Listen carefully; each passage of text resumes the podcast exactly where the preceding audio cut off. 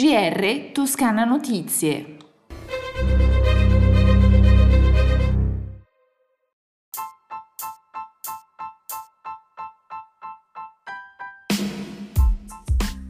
Buongiorno dalla redazione di Toscana Notizie, questo è il nostro GR. Grazie alla programmazione di esami di risonanza magnetica anche dopo le 8 di sera e fino a mezzanotte, incluso il sabato pomeriggio e nel turno diurno di domenica, l'ASL Toscana Centro è riuscita nel 2022 a soddisfare le richieste di oltre 4.500 pazienti. Nei primi due mesi del 2023 sono già stati eseguiti altri 1.000 esami extra un contributo importante per abbattere le liste di attesa. Le aperture notturne il sabato e la domenica hanno reso possibile ottimizzare nelle province di Prato, Firenze e Pistoia le apparecchiature in forza alle radiologie degli ospedali fiorentini di Santa Maria Nuova, San Giovanni di Dio e Santissima Annunziata del Santo Stefano di Prato, del San Jacopo a Pistoia e dei Santi Cosma e Damiano a Pescia. Tutto il nostro sistema sanitario si sta impegnando al massimo, dichiara il presidente della Toscana Eugenio Giani, per abbattere le liste di attesa e di questo vanno ringraziati prima di tutto gli operatori. Continuiamo a parlare di sanità, un passo in avanti per ristrutturare, ammodernare e ampliare l'ospedale Le Scotte che fa capo all'azienda ospedaliera universitaria senese Dopo l'accordo con la Regione Toscana, il Comune e la Provincia di Siena, la Soprintendenza Archeologica Belle Arti e Paesaggio e i Vigili del Fuoco sulle opere da realizzare complessivamente è un investimento da 298 milioni di euro, di cui circa 130 già provvisti di copertura finanziaria. Alla firma per l'ospedale di Siena erano presenti il Presidente della Regione Eugenio Giani e l'assessore al diritto alla salute Simone Simone Bezzini. La Regione Toscana c'è, ci sarà a supporto dell'azienda ospedaliera universitaria senese, dichiara il Presidente Gianni. Vogliamo offrire ai pazienti e agli operatori una struttura sempre più efficiente e moderna, potenziando l'ospedale dal punto di vista strutturale e tecnologico e adeguandolo a standard sempre più elevati di qualità dei percorsi assistenziali. Sabato 25 e domenica 26 marzo si rinnova l'appuntamento con le giornate FAI di primavera, il più importante evento di piazza dedicato al patrimonio culturale e paesaggistico del nostro paese.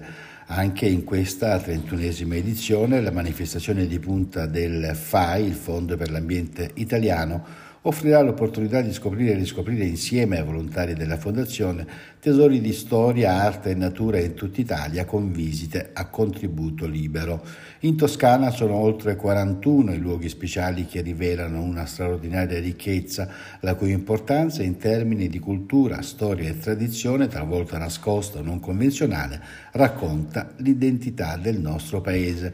L'evento è stato presentato in, nella Sala Pegaso di Palazzo Strozzi Sagrati, sede della presidenza regionale a Firenze con il presidente Giani e la presidente FAI toscana Rosita Galanti. Ascoltiamoli. Penso comunque che la giornata del FAI sia il modo migliore per festeggiare il 25 marzo, cioè il Capodanno toscano. Per 1500 anni il nostro primo giorno dell'anno non era il primo gennaio, era il 25 marzo e allora godiamoci il Capodanno toscano in un modo originale andando a vedere cose che quotidianamente non si possano vedere, fra quello straordinario patrimonio di beni culturali e monumentali che la Toscana offre.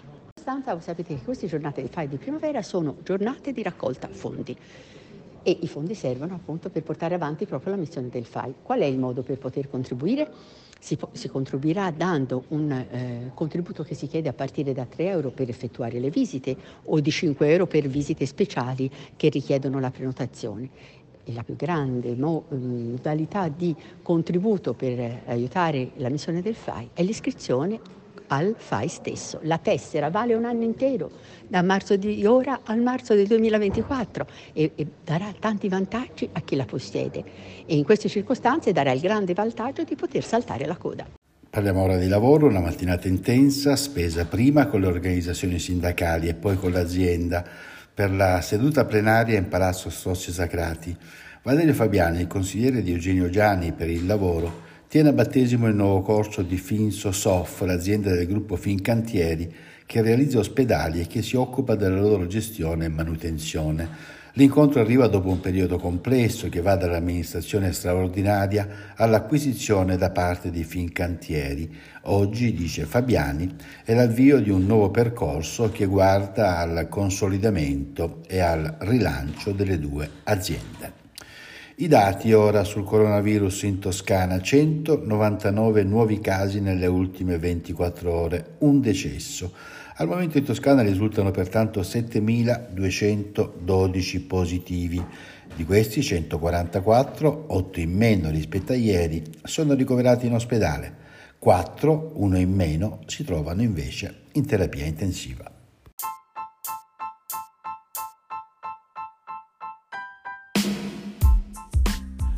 Le previsioni meteorologiche, nuvolosità bassa in mattinata nella giornata di venerdì sul centro-nord, poi poco nuvoloso o velato. Venti di Cirocco in rinforzo, le temperature pressoché stazionarie. Si conclude il nostro GR. Un buon ascolto da Toscana Notizie e da Osvaldo Sabato.